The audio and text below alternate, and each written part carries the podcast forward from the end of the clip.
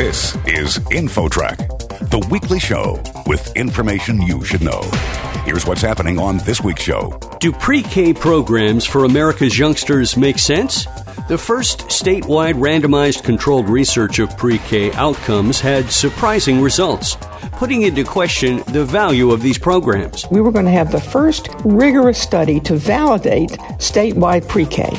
So we were surprised when that didn't happen and then grew more alarmed as the results got more and more negative across time. Then, disasters can happen anytime, anywhere. How prepared are you and your family should the worst suddenly happen? Over the course of several trips to the grocery store, you are going to slowly build a stockpile of food that you know you're going to eat. Those two stories and more are ahead on this week's show. Stay tuned. InfoTrack begins right after this.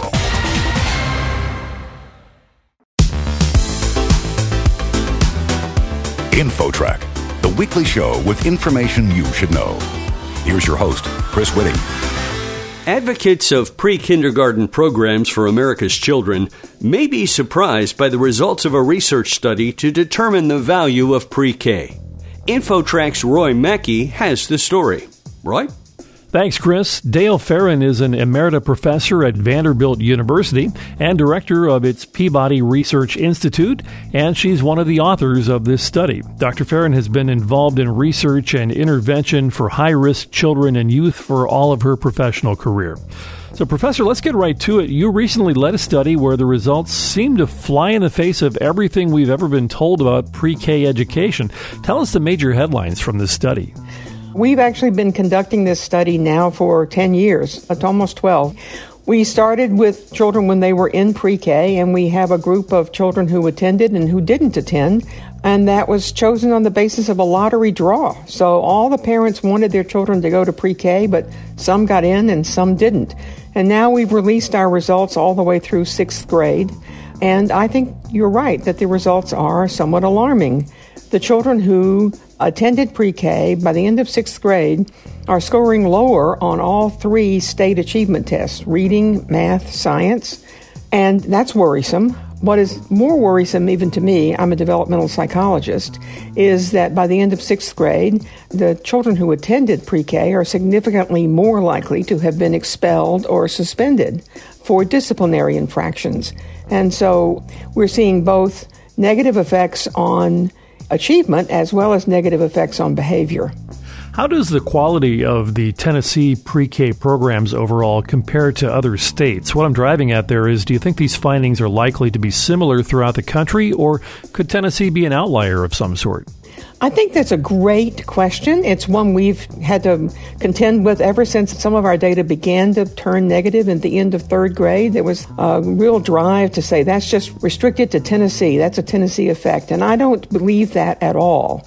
I think that any state that is aligning its pre K program with its K 12 program and housing its classrooms in elementary school could well have the same results that we do. We're not arguing that one study should be definitive. We would love to see more states do more studies of the effects of their pre K program in a rigorous way. That is not hard. Lots of states have programs where there are more people who want to get in than they have room for them. Just do a lottery draw. Parents think that's fair.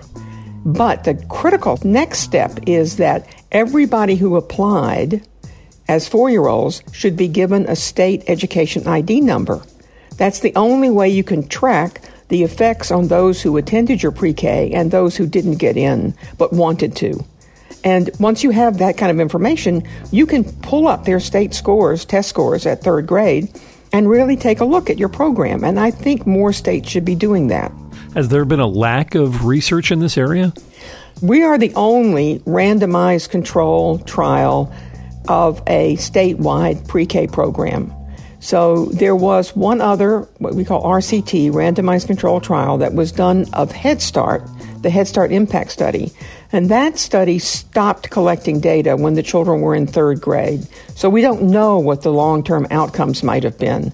But their data initially and then through third grade look very similar to ours. Presumably, this would be the course for some future research, but what are your working theories as to why these pre K programs are not working as we all thought they were? When we started this study, we fully expected that and we were working in partnership with the Tennessee Department of Education, and we all expected that we were going to have the first rigorous study to validate statewide pre K. So we were surprised when that didn't happen and then grew more alarmed as the results got more and more negative across time.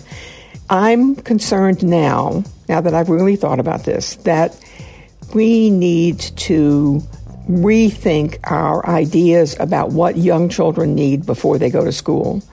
And four year olds don't need school before they go into school.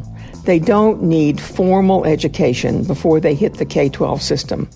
There are many Nordic countries, for instance, that don't even start formal education until children are six or seven, and they do fine on international comparisons later on. So we really need to rethink our idea about what it is that children who are growing up in poor families really need before they go to school. Our guest on InfoTrack is Dr. Dale Farran, an emerita professor at Vanderbilt University's Peabody College of Education and Human Development. And she was the lead author of a statewide randomized controlled study that followed low income students from pre kindergarten through sixth grade to determine the value of pre K programs with some genuinely shocking results. Professor Farran, as you mentioned, you were studying low income families. Do you have any reason to believe that these results would be confined to just that group, or do you believe it crosses into middle class and higher income families as well? Many state legislatures are funding their statewide pre K programs because they want to narrow the achievement gap. They believe that they can have fewer retentions in grade. They believe that there'll be less need for special education none of which our study has supported. But some parents are pushing to expand pre K so that it is not just poor families. Again, we don't have good data on what the outcomes were, but the outcomes we have seen suggest that it's a wash for children from higher income families. It's not positive, it's not negative, it's kind of a wash. So you don't see any positive effects, but then you don't see any negative effects for children from higher income families. Are you encountering a lot of skepticism from your peers since this study is at such odds with conventional wisdom? I know. Some of my colleagues have actually said terrible things about me, like that I don't like children, which the deal is I'm firmly committed and aware of the long term negative effects of children growing up in poverty in impoverished homes.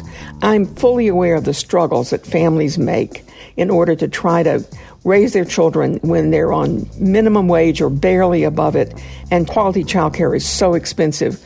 And the effects of poverty begin in utero. So I'm reminded of a Swedish graduate student who once said to me, Why does the United States always try to cure the effects of poverty? Like with Head Start, why don't they try to do something about the cause, which is poverty? And a recent study was just published in the Proceedings of National Academy of Sciences, which showed that providing money to poor families in the first three years of their child's life had effects that were discernible on brain growth. So I think we're going about this in the wrong way. We do not have an organized system of childcare for any families in the United States. And we need to get that system better organized we need to put better support for families starting very early on in their children's lives. You may have already answered this, but I'll ask anyway. If you were given carte blanche to fix the nation's pre K programs, what other changes would you like to see? I would love to see some sort of White House conference or some sort of, we used to have, you know, White House white papers that looks at universal child care. There's a lot of funding for aspects of support for children in the federal government, but it's in different agencies. It's not organized. They have different criteria for how you get in or access the funds. Most of them are insufficient. They do not allow poor families to buy the quality of care you'd want them to, and so our child care system is a mess. I would love to see us provide universal support in child care for children prior to kindergarten all children, including poor children. Dale Farran, Emerita Professor from Vanderbilt University, thank you very much for sharing your study with us. I appreciate your interest. And for InfoTrack, I'm Roy Mackey. Next, how prepared are you for disaster? That story, straight ahead. There's more InfoTrack coming up. Stay tuned.